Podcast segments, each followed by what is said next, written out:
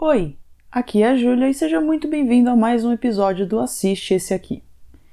Esse é um episódio especial porque a gente está no final do ano, último dia do ano hoje, e o que a gente sempre faz no final do ano são as nossas retrospectivas. Então, o episódio de hoje vai ser sobre os melhores filmes e séries de 2022, segundo eu mesma. Afinal de contas, é o meu podcast, eu vou falar do que eu gostei. Eu vi muitas listas já de várias outras pessoas e sites falando sobre os melhores filmes e séries. E é basicamente a mesma coisa, assim, né? A galera fala sempre dos mesmos filmes e as mesmas séries. É, tem alguns que realmente não dá para fugir, porque eles são melhores. Mas eu tentei fazer alguma coisa diferente. Eu coloquei aqui, talvez não os filmes e séries que sejam melhores tecnicamente, mas que eu mais curti mesmo, que eu saí mais satisfeita do cinema ou da minha maratona. Então eu escolhi aqui os meus preferidos de 2022. E para começar, eu vou começar com os filmes. Eu já vou dizendo que eu amo listas, mas eu não coloquei na ordem porque ia me dar muito nervoso colocar o que, que eu gostei mais. Às vezes são filmes muito diferentes. Como eu vou é, colocar ali para competir uma comédia com um drama, assim? Então eu só coloquei realmente os que eu mais gostei, mas não coloquei na ordem nem nada disso. Só o primeiro lugar. O primeiro lugar para mim é muito claro esse ano então, o primeiro lugar eu vou deixar por último, mas por enquanto eu vou falando então dos meus melhores aí filmes de 2022. E eu vou começar com um que eu assisti lá no comecinho do ano, que concorreu ao Oscar esse ano inclusive, que foi Licorice Pizza. Licorice Pizza é um filme primeiro que eu achei muito, muito lindo. Ele é uma história nos anos 70, se não me engano, em Los Angeles. E ele conta a história de um menino e uma menina, uma mulher, na verdade, tem ali uma grande diferença de idade entre eles, o que pode ser um pouco problemático, é verdade, mas eu resolvi ignorar completamente essa parte porque foi uma história que realmente me tocou muito. Então ele é uma comédia romântica, eu diria, mas ao mesmo tempo é um coming of age, né, que é o que eles chamam quando o personagem está crescendo e se descobrindo. E é engraçado que quem passa por isso não é o menino que é um adolescente, sim a menina, que já a mulher, né, como eu já disse e ela aprende muita coisa é, sobre a vida e sobre ela mesma enquanto ela conhece esse menino que na verdade ele é muito mais maduro para a idade. Eu sei que isso é uma péssima desculpa, então não estou justificando nada, mas ele realmente é, ele já desde sempre administrava a própria carreira, assim. Ele sempre foi ali o, a pessoa mais responsável na casa dele. E ele mostra para ela uma vida completamente diferente do que ela estava acostumada e, na verdade, acomodada também. E eles passam por muita coisa juntos, mas também por muita coisa separados, até eles descobrirem que eles realmente queriam ficar juntos e começam a ter essa história e um romance de fato. E é uma história muito, muito bonita. É um filme levinho para assistir, sabe? Ele não traz super conflitos nem nada. É, então é bom para você passar o tempo também. E é muito divertido, a trilha sonora é sensacional. Tem uma música específica na, na trilha sonora que eu fiquei absolutamente viciada e deve ter sido uma, uma das músicas que eu mais ouvi esse ano, que é Let Me Roll It, que é do Paul McCartney com The Wings, assim, um negócio antigo, que eu nunca tinha ouvido, conheci por causa do filme, e é muito bom. Então fica aí a dica. Licorice Pizza, dividi, é, ele foi dirigido pelo Paul Thomas Anderson e ele está disponível no Prime Video, então para quem quiser assistir já está nas, no streaming. Um outro filme que eu gostei muito desse ano, e que inclusive eu já falei dele aqui no podcast, é o filme Mais Que Amigos, ou Bros em inglês. Ele é um filme de comédia, né? Uma comédia romântica também. E a grande, o grande diferencial desse filme é que ele é uma comédia romântica gay, o que não deveria ser nenhuma novidade, mas em pleno 2022 ainda é. Ele é um filme, é, foi o primeiro grande filme assim apoiado por um grande estúdio Geralmente a gente tem filmes independentes com essa temática, mas esse então foi um, uma comédia romântica apoiada, né, patrocinada ali pelo, pela Universal, o que faz muita diferença porque tem um grande orçamento, um grande elenco, etc. Mas o que é muito legal nesse filme, que eu me apaixonei completamente, primeiro que eu acho que foi o filme que eu mais ri no cinema esse ano, eu ri demais. É, todo mundo que estava do meu lado estava rindo muito, segurança que estava do meu lado estava rachando o bico com o filme. Então eu realmente achei um filme muito legal para todos os públicos.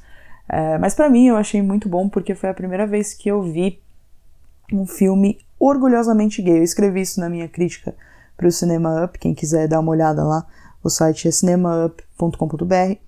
E eu falei que ele é o primeiro filme que eu assisti que ele era orgulhosamente gay, porque ele não esconde nada, ele não tenta é, deixar uma coisa mais neutra, assim, para não assustar héteros, digamos assim. Então, quem escreveu o filme foi o mesmo cara que é o ator principal, que é o Billy. Eu não sei pronunciar o nome dele, então não vou nem tentar, mas enfim. O Billy, chama Billy como se ele fosse meu amigo. Ele que escreveu e ele também atua nesse filme, ele é um comediante gay. Ele no filme ele faz um personagem que é um cara que ele não acredita no amor, basicamente. Ele acredita nos aplicativos de pegação e é, pegar uma pessoa na balada um dia e nunca mais olhar para a cara dela depois. E aí, obviamente, como qualquer comédia romântica, ele vai encontrar um cara que vai fazer ele mudar de ideia. Então ele se apaixona por esse cara que é um advogado e apesar de ser gay, ele ainda é, é muito heteronormativo no geral e ele tem uma, uma vida muito dentro da caixinha, assim. E quando ele, come, é, quando ele conhece o, o outro personagem, o Bob, se não me engano é o nome dele, eles começam a viver uma história muito legal, eles também se descobrem juntos e etc.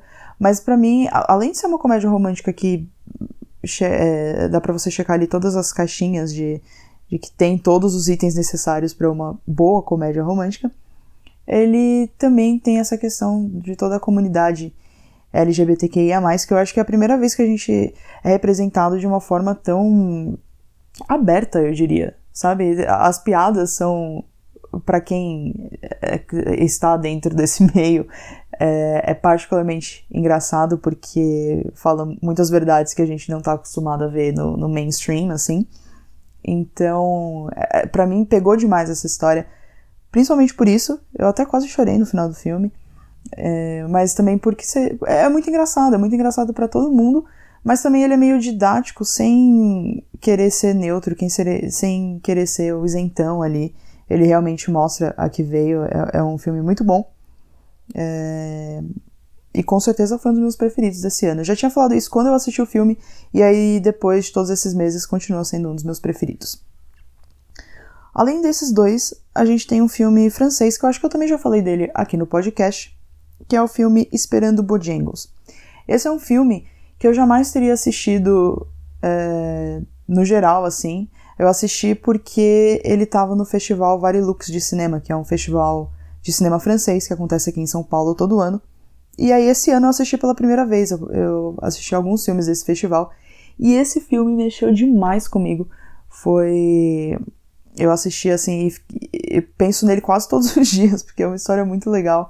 É, é de um casal que ele, é um filme francês, né? Tava no, tava no festival de cinema francês, só podia ser francês. Mas ele conta a história de um casal que mostra a vida deles desde que eles se conheceram. E eles são duas pessoas, assim, bem fora da caixinha, bem doidas, os dois, tanto o, o cara quanto a mulher. E eles se encontram e continuam sendo muito doidos juntos. E eles têm filhos e tal. E eu acho que o que define para mim, o que realmente fez o filme ser tão incrível, ao meu ver, é uma cena que resume tudo. A, a mulher, né, ela, como eu disse, os dois eram bem doidos, só que ela, a gente descobre depois que ela realmente tem algum tipo de, de distúrbio mental, né, e isso vai ficando mais claro com o decorrer do filme. O cara não, ele só realmente não é nada convencional. Mas então eles já estão casados, têm filhos e tal, vivem uma, uma vida bem fora das regras, assim. E aí, só que ela começa a dar sinais de que ela não não tá bem mentalmente, né, na verdade. E aí tem uma cena específica em que ela tá para surtar, assim, e ela vai sair de casa e ela simplesmente tira toda a roupa dela, tipo, tudo, absolutamente tudo, e sai na rua completamente nua. E aí o cara primeiro fica no estado de choque, assim, depois ele vai atrás dela na rua e ele sai correndo, assim, e a gente vê ele tirando o casaco e a gente pensa que ele vai colocar o casaco nela, né? E na verdade ele só tira toda a roupa dele também. E eles, os dois, se beijam pelados na rua. E é uma cena engraçada, mas que resume muito bem o filme porque é isso, sabe? Ele não ia ficar preso a, a, as regras, a convenção da sociedade, porque ele tá com ela nessa loucura, pro bem ou pro mal, seja uma loucura patológica de fato, ou só fora dos padrões. Mas é, é, é lindíssima a história, assim. Eles são muito codependentes, é verdade. Mas é de uma forma muito, para mim, romântica, assim, de. A, tanto da relação deles, quanto a relação que eles estabelecem com o filho deles também. Que é uma criança muito diferente, já que eles são muito diferentes. Mas é uma história muito, muito linda. Eu queria muito que mais pessoas dessem chance para esse tipo de filme. Esse tipo de filme eu digo só que é um filme francês, tá? Ele não tá ali no grande circuito de Hollywood, mas ele não é nada, tipo, experimental, nem nada. Ele é um filme bem convencional, na verdade, depois, no final das contas. Mas é um filme que vale muito a pena. É... Eu chorei no filme, eu penso nessa história quase todos os dias e eu gostaria muito que mais pessoas assistissem. Ele está disponível, tanto ele quanto o Mais Que Amigos que eu acabei de falar, os dois estão disponíveis só para aluguel digital, tá? Então se você você consegue alugar tipo YouTube, enfim, mas pagando ou, né, no, enfim, onde mais você consiga arranjar filmes. Depois, é, eu vou falar agora de dois filmes de terror é engraçado que esse ano eu assisti muito mais filmes de terror do que eu assisti minha vida inteira. É... E esse ano especificamente foi um ano muito bom para os filmes de terror, né? A gente teve a volta de da, da franquia do Pânico, né? De Scream. A gente teve o último filme do Halloween, né? Do Michael Myers. Terrifier 2, que é um filme que tá fazendo muitos, fez muito sucesso lá fora, inclusive chegou agora nos cinemas. Eu vou assistir provavelmente essa semana, tô curiosa que é um do palhaço. Todo ano aparece um filme de terror que eles falam. As pessoas estão saindo no meio do filme, tem gente vomitando na sala de cinema. Nunca é tão assustador assim. É, mas esse, esse ano o filme que eles estão dizendo que fez tudo isso é esse Terrifier 2. O 1 tá no Prime Video. Não é grande coisa, tá? É bem ruinzinho, na verdade. Mas considerando que foi um filme com um orçamento de 35 mil dólares, é, eu diria que é grande coisa já. Mas enfim, tem lá Terrifier 2. Mas um dos filmes também que fez muito sucesso no terror é o filme X. Eu acho que aqui no Brasil chama X a marca do mal, alguma coisa assim. Mas ele é um filme de terror do estúdio A24, né, a nova produtora que está fazendo muito sucesso. E esse filme especificamente, ele ele é muito bom porque ele pega um pouquinho do pós-terror, que é uma coisa meio a bruxa, Midsommar, hereditário, mas ele também tem muito do slasher. Ele é muito um slasher. Então, assim, tem aquelas mortes sangrentas, com tripas saindo para fora e tal. O que acaba. Eu realmente gosto disso em filme de terror, eu acho interessante. E esse filme X, ele foi um dos grandes sucessos esse ano.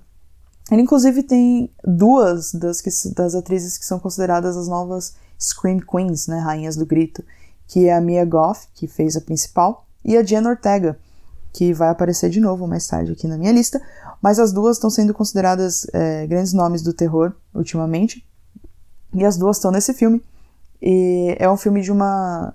ele traz ali todos os principais é, itens, clichês, elementos de filmes de terror, entre eles, por exemplo, o sexo, né, porque ele conta a história de uma equipe de que filma faz filme pornô, filme adulto, se você preferir, e eles contratam, né, alugam uma casa no meio do nada, isolada, com um casal de velhos estranhos para filmar, é, fazer os filmes deles lá.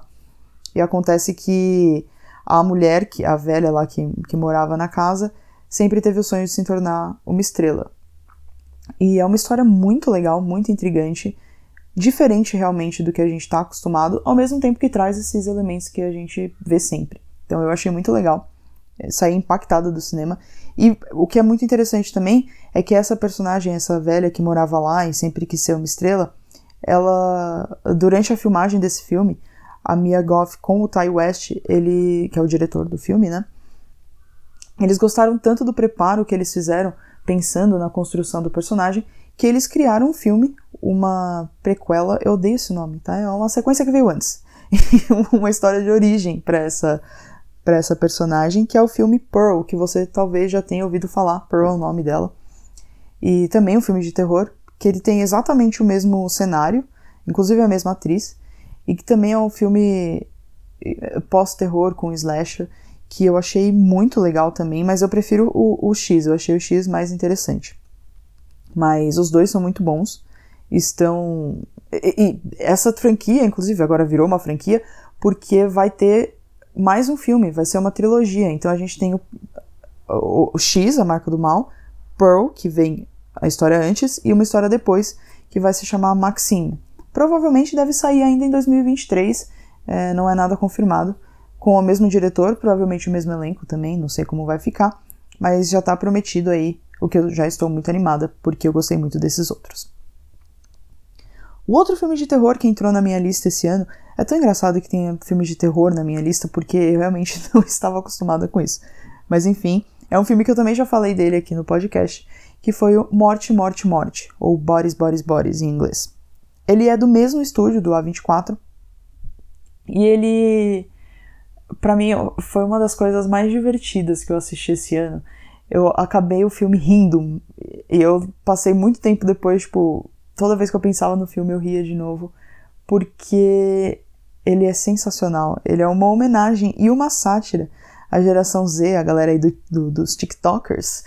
E basicamente, eu, é, é, também, ele brinca com essa história dos clichês de, de filmes de terror. Então, são jovens, é, ricos, que ficam numa casa para passar durante um furacão. Vai ter um furacão, um terremoto lá, enfim, acho que é um furacão mesmo. E todos esse grupo de amigos, né, eles estão nos seus 20 e poucos anos, se reúnem para passar o furacão juntos, se, é, bebendo e se drogando. Basicamente é isso. E aí tem muita coisa engraçada no filme, né? Eles. É realmente uma sátira. Ao mesmo tempo que é um slasher, tem... as mortes são assim, grotescas e tal. Mas o, o principal desse filme é o quanto ele capta ali a essência dessa nova geração que eu infelizmente já nem tô dentro, já tô velha demais para isso, mas ele consegue agradar tanto quem veio as gerações de antes quanto as gerações de agora, porque a geração de agora vai se ver no filme e as gerações anteriores, como a minha, vão rir deles. então é, um, é, todo mundo sai ganhando. Realmente é uma história muito engraçada. É, tem muita desconfiança entre eles, eles mexem muito com essa com, com, o estado mental em que se encontra essas novas crianças de hoje em dia. Mas é, é, é muito bom mesmo. É... E também ele está disponível para aluguel, tanto esse quanto o X, aluguel digital, porque são filmes mais recentes, então ainda não estão em nenhum streaming, mas vale muito assistir, tá? Se você decidir aí pagar para alugar, vale muito a pena. Meu próximo filme agora é um filme de ação. Filme de ação não é meu forte. É... Eu assisto, mas assisto assim, bem, né, ok. Só que esse não é um filme de ação normal, porque ele tem simplesmente Viola Davis, a dona da porra toda. Ela está nesse filme a mulher rei, que por algum erro não foi chamado de A Kinga, é, é, o nome que deveria ser, cientificamente, deveria ser A Kinga, é o nome em português, mas tudo bem, a gente deixa passar. Ele veio com o título de A Mulher Rei conta uma história é, parcialmente verídica, né, baseada em eventos reais, de um, um reino que existia na África em que as mulheres eram as guerreiras. Então elas protegiam o rei. Ainda tem aí um, um pezinho do patriarcado, né? Porque a gente ainda tem são mulheres protegendo o rei, né? A figura principal ainda é do homem. Porém, todo exército é de mulher. O elenco é maravilhoso. A Viola Davis está assim com o abdômen trincado para esse filme. É insano que essa mulher tenha mais de 50 anos. E a história também é muito boa. É um filme de ação com muita luta, muita luta corporal ali, mas ele também fala também da, da questão do racismo, é lógico, né, porque é, é uma comunidade, uma tribo na África, um reino na África. Ele fala também um pouco de colonialismo, de uma forma muito interessante, é, e é muito doido que ninguém tenha falado dessas guerreiras antes, porque é muito impressionante, elas realmente existiram, é, essa, essa, esse grupo de guerreiras. E é uma história que, apesar de ser de ação, ele traz um pouquinho do melodrama também, traz umas questões interessantes. E para mim, o ponto alto do filme, além das, de ver as mulheres acabando com os colonizadores, que para mim foi maravilhoso, mas é também a, a relação que teve ali entre as atrizes, o elenco tem muita química e as personagens também interagiram muito bem entre elas e trouxeram muita emoção, muito coração para esse filme que se não fosse por ela seria só luta. Mas então, A Mulher Rei entrou na minha lista e está disponível também para aluguel em plataformas digitais. Saindo de ação, a gente vai para um filme muito mais introspectivo, que é o filme Sempre em Frente, Come On, Come On. Ele, esse não está no, no aluguel digital, ele está disponível no Prime Video. Tem aviões passando aqui, porque eu moro perto do aeroporto e a gente está no final do ano, então são voos e mais voos diretos. Mas enfim, não vou parar por conta do avião, vou continuar para falar do filme Sempre em Frente. Ele é um filme protagonizado pelo Joaquim Phoenix, que ganhou o Oscar, né, de Coringa, vai voltar com Coringa 2, outro filme que eu estou muito ansiosa para assistir. Mas esse filme, ele é um personagem muito mais simplório, humano. Ele é um tio. Literalmente isso, um tio. Ele é um jornalista que está fazendo um documentário em que ele entrevista jovens, crianças, falando sobre o futuro e esperanças para o futuro. E ele tem um sobrinho que vai ajudar ele a se conectar com partes dele que ele já estava distante há muito tempo.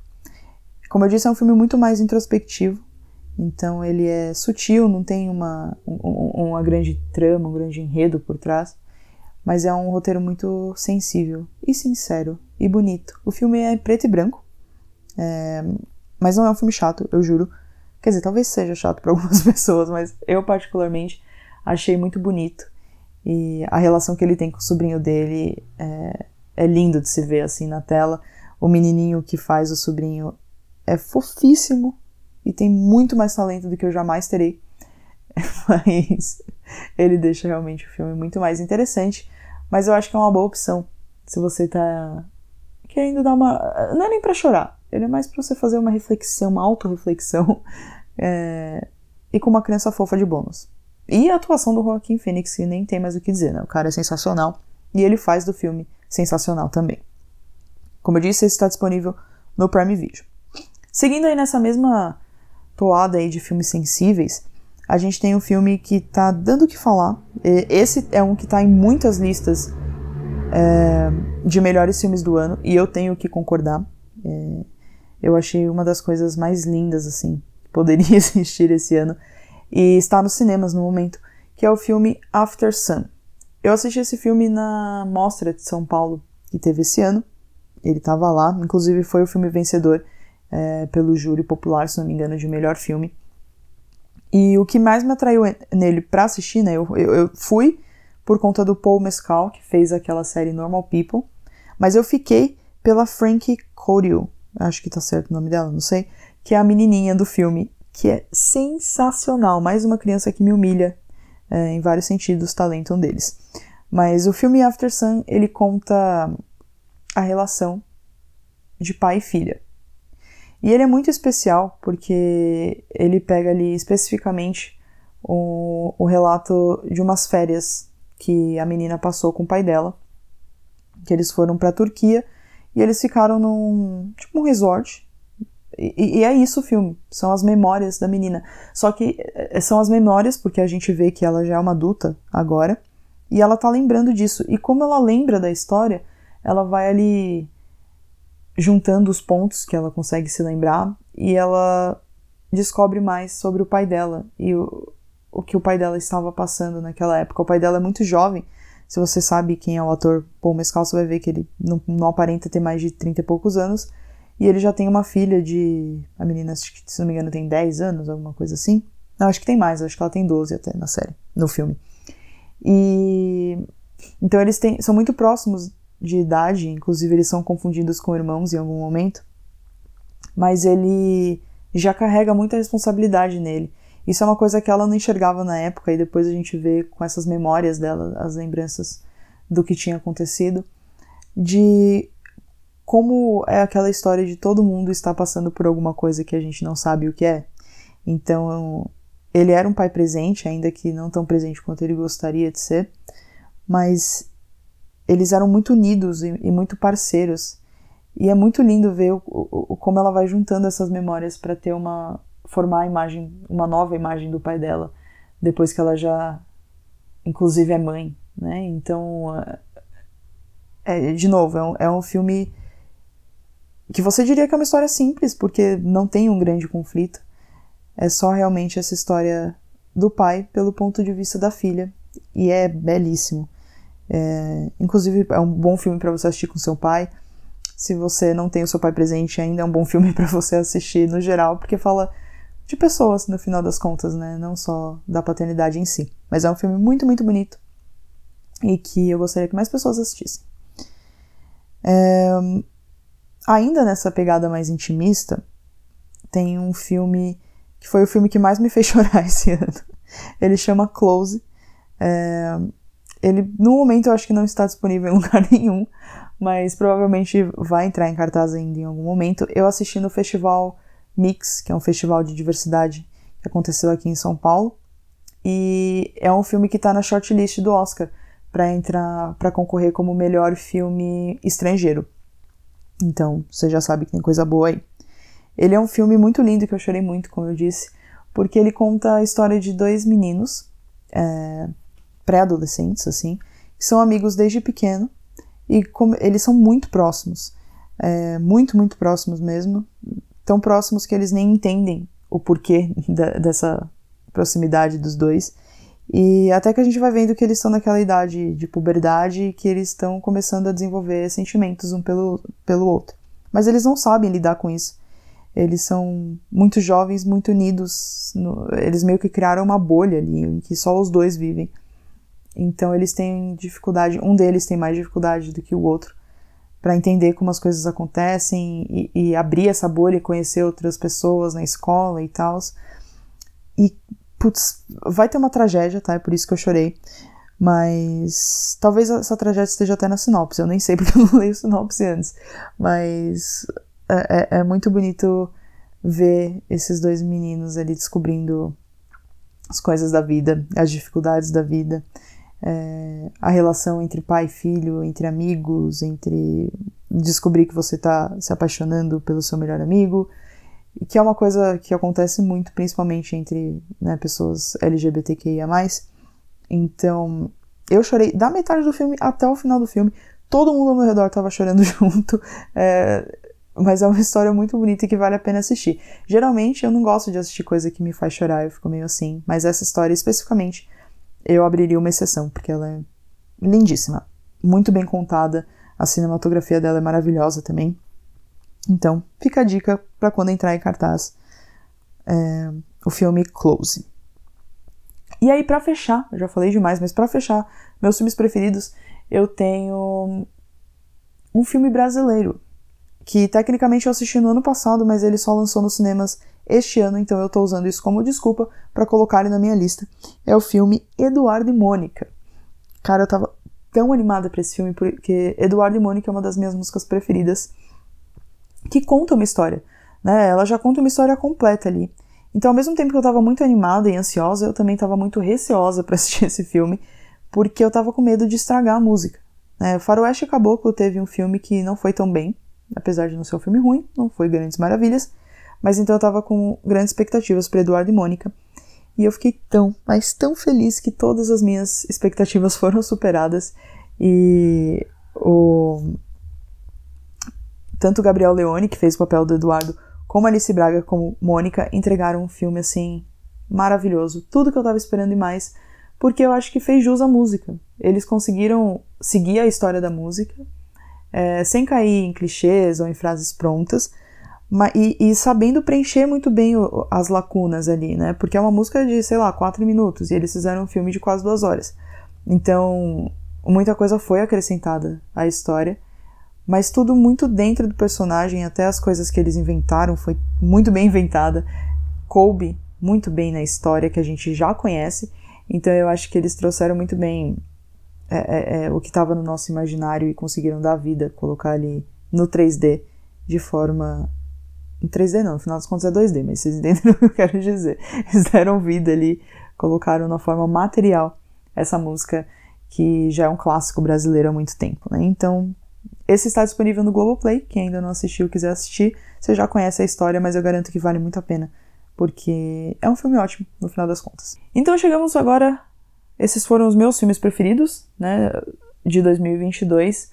Estou muito animada para os que vêm em 2023. Inclusive, eu acho que o próximo episódio do podcast vai ser sobre os lançamentos, né? O que esperar de 2023. Mas agora que eu já falei dos filmes, eu vou para séries. Eu amo séries. Talvez eu, eu acho que eu gosto mais de série do que de filme, na verdade. E este foi um ano bom para séries, eu diria. Apesar de ter as minhas ressalvas. A gente. Não é culpa desse ano especificamente, mas dos últimos anos, né? Com o avanço dos streaming. Eu acho que a gente tá perdendo muita coisa com série. Principalmente por conta da Netflix e do, da produção de conteúdo sem freio que eles estão tendo, né? Saem mil séries por ano e eles cancelam 999 e aí vai nesse ritmo. E a gente nunca pode se apegar realmente a uma série. Isso é uma coisa que eu sinto muita falta, de, da gente poder se apegar às séries e aos personagens. Porque antigamente, tá, parece uma velha falando, mas é verdade, não é tanto tempo atrás. Mas antes da gente ter os streamings, a gente tinha as séries com temporadas longas, né? Então Geralmente eram entre 18 e 24 episódios por temporada. As séries iam por muitas temporadas, então você passava anos acompanhando aqueles personagens. E para mim o que é mais importante, antes eu tinha dúvida se eu preferia séries que lançavam todos os episódios de uma vez só ou se tinha episódios semanais. E para mim hoje é muito claro que eu sou 100% do time episódios semanais. Por vários motivos, mas um deles, e talvez seja o principal, que é você poder aproveitar por mais tempo. Então, quando você tinha uma série. O, o, modelo tradicional era: a série começava em maio. Maio não, desculpa. Começava. É, ou maio ou setembro. Geralmente começava em setembro, ia até maio. E aí depois em maio tinha o hiato. E aí depois começava a nova temporada. E. Isso para mim era maravilhoso, porque você assistia a série o ano inteiro. Né? Então você tinha tempo para assimilar o episódio, você tinha tempo para falar sobre o episódio, para se apegar aos personagens, enquanto que hoje em dia sai a série, aí você tem que assistir correndo, porque senão você vai pegar spoiler em algum lugar. Então você sai correndo para assistir, assiste os oito episódios que vai ter em, sei lá, dois dias, e aí você tem que esperar no mínimo um ano para assistir de novo. Aí quando chega esse ano, você já esqueceu de absolutamente tudo o que aconteceu. Você tem que ficar procurando resumo da série no YouTube. E ainda assim você acaba perdendo uma coisa ou outra, é inevitável. E você não tem tempo para absorver aquilo porque na outra semana já vai sair a nova série e você vai ter que repetir tudo. Então, fica aí minha, meu desgosto, meu descontentamento com a Netflix e os outros serviços de streaming, mas principalmente a Netflix, porque eu acho que a gente está perdendo muito em relação ao conteúdo. Mas dito tudo isso, vamos às minhas séries preferidas de 2022. E eu já vou logo começar com uma série da Netflix que eu acabei de criticar pra caramba, mas ainda não consigo me desfazer e é uma série que viralizou muito nos últimos meses, né? Ela lançou em novembro e já é a segunda série mais vista na história da Netflix, que é a nossa Vandinha. Ou Quartinha, outro nome aí que deveria chamar, deveria chamar Quartinha, mas tudo bem, a gente fica com Vandinha porque já tá acostumado. Ela sempre foi um ícone da família Adams e agora ela veio é, interpretada pela Diana Ortega, como eu falei, é uma das novas Scream Queens, né, numa série dirigida por Tim Burton não tinha como dar errado, eu diria. Eu sou muito fã da Diana Ortega. E do Tim Burton também. E da família Adams. Então, assim, é, é, tava ali já entregue é, o, que seria uma série boa. E realmente eu gostei muito. Eu acho que. Principalmente questão de qualidade, né? Não só da história. Eu achei que. Eu gostei da história, de, de ser um mistério. É, gostei do, do enredo. Mas o que eu mais me apeguei foram os personagens. Eu acho que a série tem personagens maravilhosos, incluindo a Vandinha, mas para mim a Vandinha e a Enid são as minhas preferidas. É, estou chipando as duas, sim, infelizmente. Sei que vai, que não vai acontecer, sei, mas não tem nada que eu possa fazer. Eu vou continuar assim. Eu amo os casais que são opostos. Para mim são maravilhosos. Então eu realmente não tinha escolha. Quem sabe não acontece, não vai, eu sei, mas enfim, me deixa sonhar. Mas então, Vandinha foi uma das minhas séries preferidas esse ano por conta dos personagens. Eu espero muito que eles é, expandam é, essa questão dos personagens na próxima temporada. Apesar de achar que eles vão continuar insistindo nesse negócio de um mistério por temporada, porque a Netflix tá gostando de fazer isso, né? Se for também, acho que eu vou acabar gostando de qualquer jeito. Mas eu gostaria de ver mais os personagens. Não só da Vandinha, mas dos outros também. Eu acho que eles têm potencial é, para uma segunda temporada, que até agora a Netflix não falou nada sobre, Mas, pelo amor de Deus, né? se eles cancelarem Vandinha, eu desisto de tudo. Cancelo. Não vou cancelar minha Netflix, mas eu vou ameaçar cancelar minha Netflix, porque é uma das séries que mais fez sucesso, né? Então eu espero que continue para a próxima temporada. Outra série, é, e essa é uma que foi a segunda temporada, acabou recentemente, é a série White Lotus.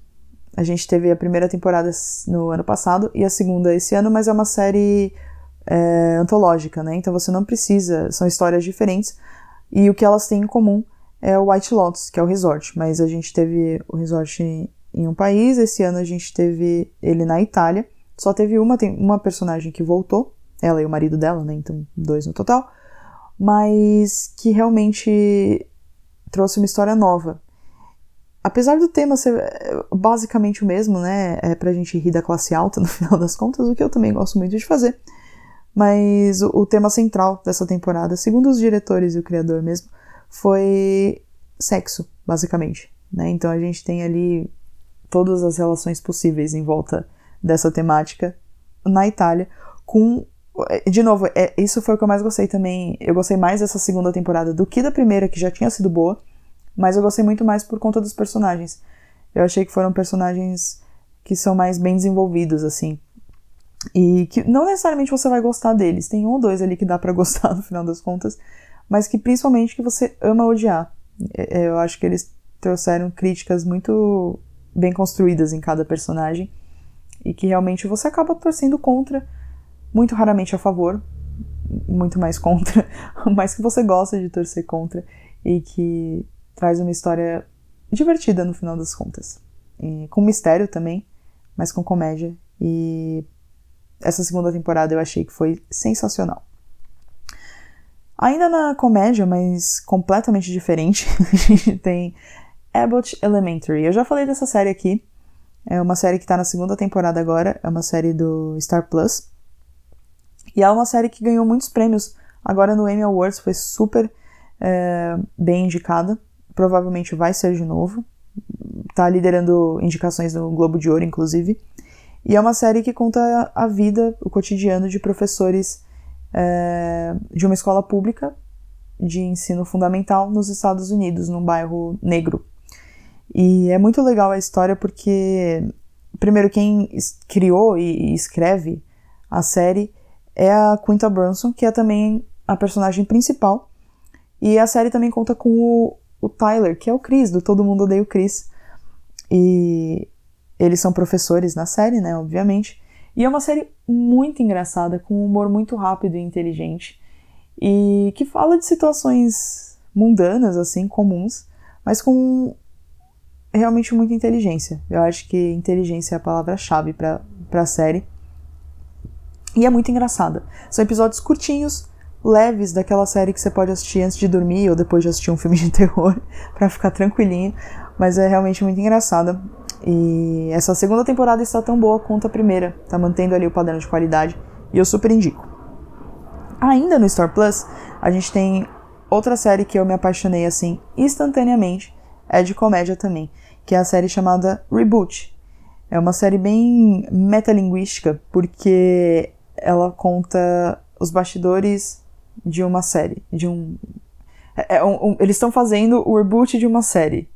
Então a gente vê os bastidores, né, por trás da câmera e a vida desses atores que são eles eram os mesmos atores que fizeram a primeira série que agora estão fazendo o reboot. Então é um tema super atual, porque hoje em dia basicamente tudo é um reboot, mas então eles trazem, eles brincam com isso. O que eu, eu comecei a assistir a série por conta da Rachel Blossom, que ela faz a atriz principal, uh, que é a, uma autora da série, uma roteirista. E eu acho essa atriz sensacional. Eu já conheci ela de Crazy Ex-Girlfriend. Então comecei a assistir a série por causa dela, mas fiquei por todo o resto. Porque é uma série ótima. É, é leve também, mas ela já traz umas questões um pouco mais existenciais, assim. Mas que é muito divertida de assistir. É comédia. São episódios de 25, 30 minutos. E que vale muito a pena. É, eu acho que ela é bem diferente do que a gente está acostumado a assistir dessa produção em massa de conteúdo. Então, Vale muito, eu me apaixonei por ela. Assisti quase tudo de uma vez. E a temporada inteira tá disponível no Star Plus. Então, recomendo aí para todo mundo. Outra da minha série preferida é, deste ano é uma série do Prime Video que chama A League of Their Own. É uma série baseada em eventos reais.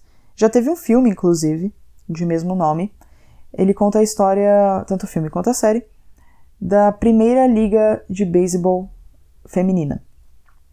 Então, tem basicamente tudo que eu gosto numa série. É...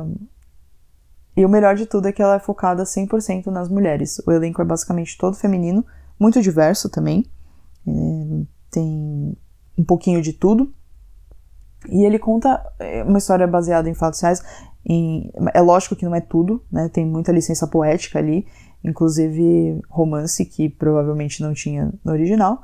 Mas enfim, é uma história muito, muito bem feita. O roteiro assim é perfeitinho, quadradinho, muito bem feito, muito fácil de assistir, apesar de serem episódios já de 40 minutos e ter mais drama, fala muito de racismo, de homofobia, machismo, que são temas mais pesados, né? Mas é tudo feito com muito bom gosto. É, acho que isso faz toda a diferença.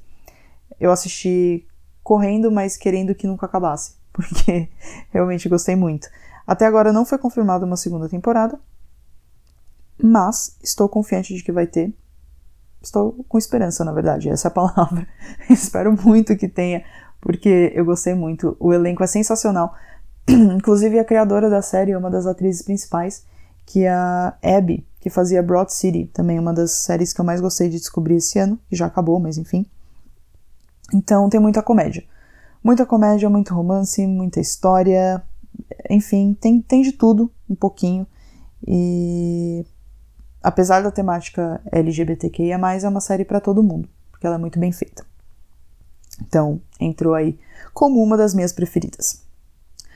Outra também que está na minha, na minha lista, e é uma série de animação, o que é raro porque eu não sou tão fã de animação, mas é talvez uma das séries mais perfeitas de todos os tempos. Eu sempre fico procurando defeito nesses, nesses episódios. Ela já tá na terceira temporada e eu nunca acho nada.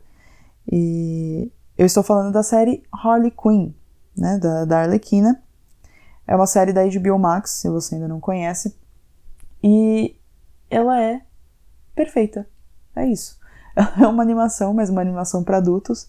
Inclusive tem um episódio específico que coloca o episódio do Hero Orgasm do, do The Boys assim no chão, tá? Maravilhosa. Tem muito humor, um humor ácido, inteligente também. Ele brinca muito com, com super-heróis e com a DC no geral, o que eu acho sensacional também. Mas o melhor de tudo é o desenvolvimento dos personagens. O quanto os personagens crescem sem perder a essência, que é uma coisa muito importante, na minha opinião. É, geralmente, quando a gente vê o personagem passando por um, um, grande arco assim, de desenvolvimento, de crescimento pessoal, a gente sempre fica com medo dele perder ali, principalmente a, Harley, a, a né? É, é a Arlequina e a, a Poison Ivy. E eu tinha muito medo delas perderem, porque elas são vilãs, essencialmente, assim, né? Mas eles conseguem, ao mesmo tempo que fazer elas crescerem, elas estão num relacionamento nessa temporada. E eles colocam empecilhos no relacionamento, empecilhos muito reais, inclusive, assim. E elas conseguem sair igualmente loucas e saudáveis de cada briga que elas têm. Então é, é uma série maravilhosa. Teve participação do James Gunn até nessa temporada, agora James Gunn que tá vindo para assumir o controle da DC, do universo cinematográfico da DC. E é isso, assim, é, é uma série perfeita, do começo ao fim, não tem nada para se achar assim para criticar. Não que eu gosto de criticar, eu não gosto, mas eu sempre fico esperando que aconteça alguma coisa que eu sei que a galera na internet gosta muito de criticar. Mas essa série realmente é maravilhosa. E eu vou falar ainda de mais três séries que eu gostei muito. Eu já podia encerrar agora, mas é, eu preciso, preciso falar de Ruptura, ou Severance, uma série da Apple TV Plus. Foi um dos grandes assim acontecimentos no mundo das séries esse ano, eu diria, porque ela traz, primeiro, roteiro sensacional, elenco de primeira e uma história muito, muito original. A ideia de Severance, né, de, de ruptura, é que é uma sociedade no, num futuro próximo em que você consegue separar o seu cérebro, quem trabalha nesse lugar específico, passa por um processo de ruptura e você separa o seu cérebro do seu cérebro do pessoal e do profissional. É, é uma ideia muito louca, mas que funciona muito quando você assiste e você vê as possíveis consequências disso, porque ele é uma série em que o, o que acontece? Quando você entra no trabalho, você meio que tem uma. É, é uma vida, realmente, uma vida separada do que você vive, e você não se lembra de absolutamente nada da sua vida pessoal. Quando você entra do trabalho, você só, só lembra da vida que você leva dentro do seu trabalho. E assim, é óbvio que ia dar merda, né? Uma coisa meio Black Mirror, mas é muito inteligente a forma como eles colocam as consequências e possíveis consequências de você separar completamente a, a sua vida pessoal do profissional. À primeira vista, você pode até pensar e falar, tipo, putz, isso é uma coisa que eu gostaria de fazer, né? Porque você, quando você tá. É, é, é funciona dos dois jeitos. Então, quando você tá vivendo a sua vida pessoal, você não lembra de nada da sua vida profissional. Você nem sabe o que você faz no seu trabalho. O que é um grande problema, né? Já tá, tem aí uma, uma, uma red flag. Mas funciona muito na história.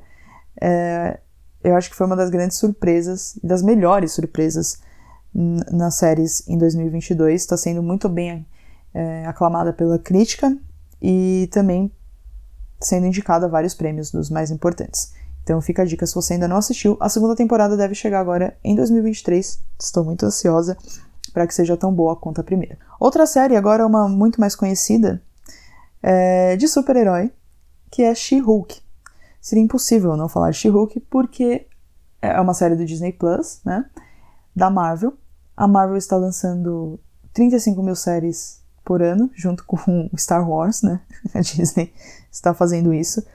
Mas de todas as séries, teve algumas que eu gostei mais do que outras, mas a minha preferida é, da Marvel até este momento é She-Hulk.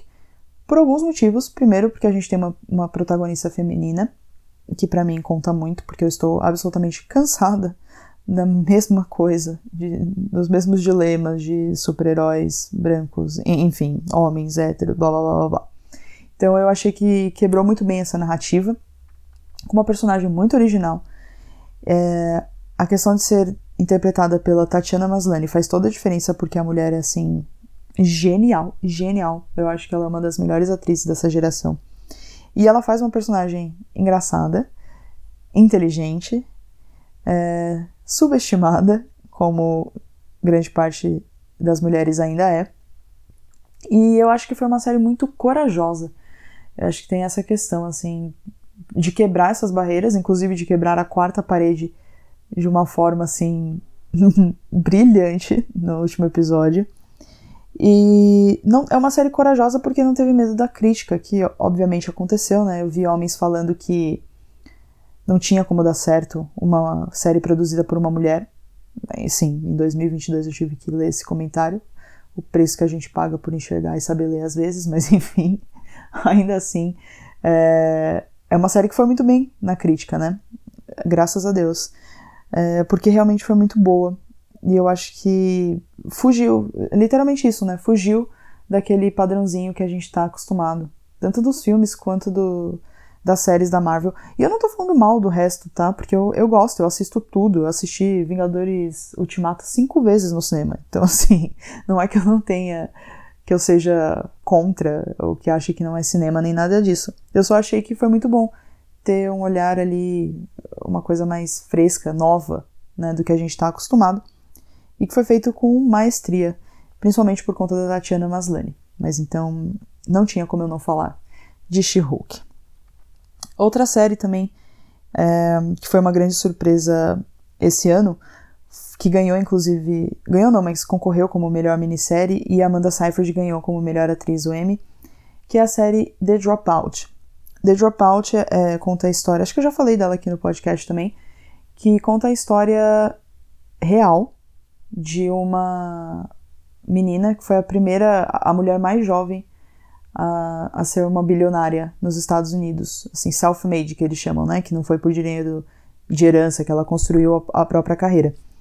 Só que tudo isso foi em cima de uma farsa, no final das contas, né? Foi tudo um grande golpe ali. Ela foi, ela teve uma ideia brilhante, não conseguiu executar, mas conseguiu vender. E isso gerou milhões, milhões e milhões de dólares é, em investimento jogado fora. O que eu gostei muito nessa série é que eu tenho uma coisa, eu, eu amo história com mulher golpista. É, é uma falha de caráter minha? Pode ser. Não que eu goste disso na vida real, longe de mim, mas em ficção eu amo ver história é, de mulher que acaba se dando bem em cima dos deslizes do machismo. Eu acho que essa é a grande questão.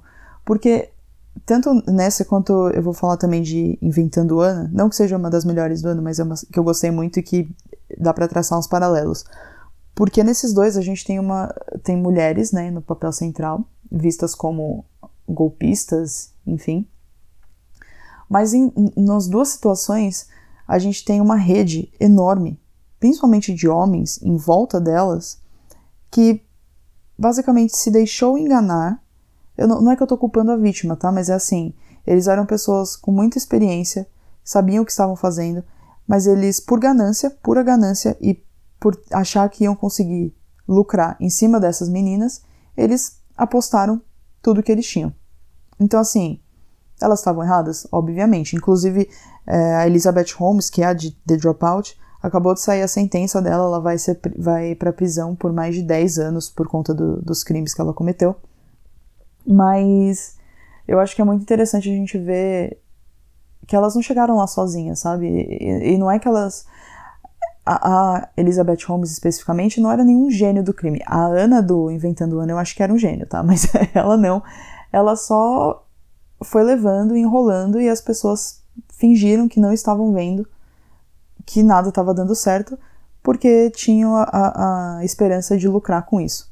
Né? Mas é uma série que conta a história de uma maneira muito diferente. Amanda Seyfried como Elizabeth Holmes, mudando a voz, mudando a... Nossa, tá sensacional, assim. Coisa que a gente vê muito raramente, esse tipo de atriz.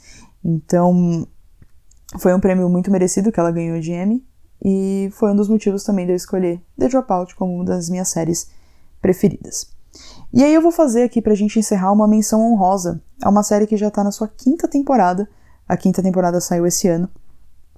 E que continua me surpreendendo a cada temporada. Que é a série The Handmaid's Tale, né? Ou o Conto da Aya. Que está disponível na Paramount Plus. Essa é uma série que, assim, no começo, eu acho que as primeiras temporadas são uma das coisas mais incríveis a já acontecer na, nesse mundo de séries, porque é uma história absurdamente bem contada, muito absurda, mas cada vez mais parecida com a nossa realidade, infelizmente. Mas não vamos falar sobre isso. Mas de qualquer forma, eu, o que eu gostei muito, de novo, personagens é, femininas como protagonistas, né? Apesar delas só se ferrarem nessa série, mas é uma série que ela tava meio que lutando contra para não ficar maçante, né? Quando a gente chega numa quarta, terceira, quarta temporada, assim, já é difícil manter a qualidade que tinha no começo. Eu achei que a quarta temporada deu uma certa deslizada. A quinta temporada teve um momento ali, outro aqui, que também deu ali uma, uma bambeada, mas quando chegou no final da temporada, meu Deus, eu assisti o episódio de pé, de tão animada que eu tava, porque aconteceu finalmente a parceria entre a June e a Serena que para mim, como eu disse, eu gosto de mulheres é, protagonizando.